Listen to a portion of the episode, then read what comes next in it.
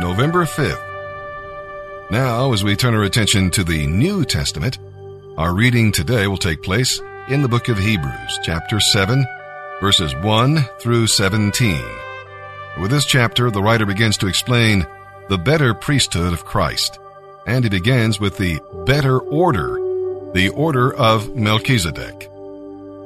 Jesus Christ is both king and priest, and his throne is a throne of grace. As king, he can control circumstances around you. As priest, he can change attitudes within you. You'll experience righteousness and peace as you yield to him. A perfect salvation should lead to a life of growing maturity.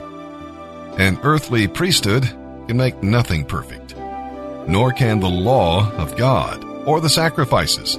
But Jesus can lead you into spiritual maturity as you walk by faith. He invites you to come to his throne, and he understands you better than you understand yourself. And with that, let's begin today's reading in the New Testament. November 5th, Hebrews chapter 7, verses 1 through 17. This Melchizedek was king of the city of Salem, and also a priest of God Most High. When Abraham was returning home after winning a great battle against many kings, Melchizedek met him and blessed him. Then Abraham took a tenth of all he had won in the battle and gave it to Melchizedek. His name means King of Justice. He is also King of Peace, because Salem means peace. There is no record of his father or mother, or any of his ancestors, no beginning or end to his life. He remains a priest forever, resembling the Son of God. Consider then how great this Melchizedek was. Even Abraham, the great patriarch of Israel, recognized how great Melchizedek was by giving him a tenth of what he had taken in battle. Now the priests, who are descendants of Levi, are commanded in the law of Moses to collect a tithe from all the people, even though they are their own relatives. But Melchizedek, who was not even related to Levi, collected a tenth from Abraham, and Melchizedek placed a blessing upon Abraham, the one who had already received the promises of God. And without question, the person who has the power to bless is always greater than the person who is blessed. In the case of Jewish priests, tithes are paid to men who will die. But Melchizedek is greater than they are, because we are told that he lives on. In addition, we might even say that Levi's descendants, the ones who collect the tithe, paid a tithe to Melchizedek through their ancestor Abraham. For although Levi wasn't born yet, the seed from which he came was in Abraham's loins when Melchizedek collected the tithe from him.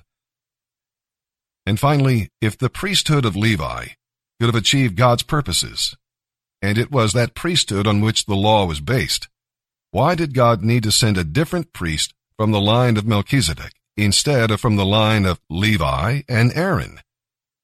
Then when the priesthood is changed, the law must also be changed to permit it. For the one we are talking about belongs to a different tribe, whose members do not serve at the altar. What I mean is, our Lord came from the tribe of Judah, and Moses never mentioned Judah in connection with the priesthood. The change in God's law is even more evident from the fact that a different priest, who is like Melchizedek, has now come. He became a priest, not by meeting the old requirement of belonging to the tribe of Levi, but by the power of a life that cannot be destroyed. And the psalmist pointed this out when he said of Christ, You are a priest forever, in the line of Melchizedek. Psalm 105, verses 37 through 45.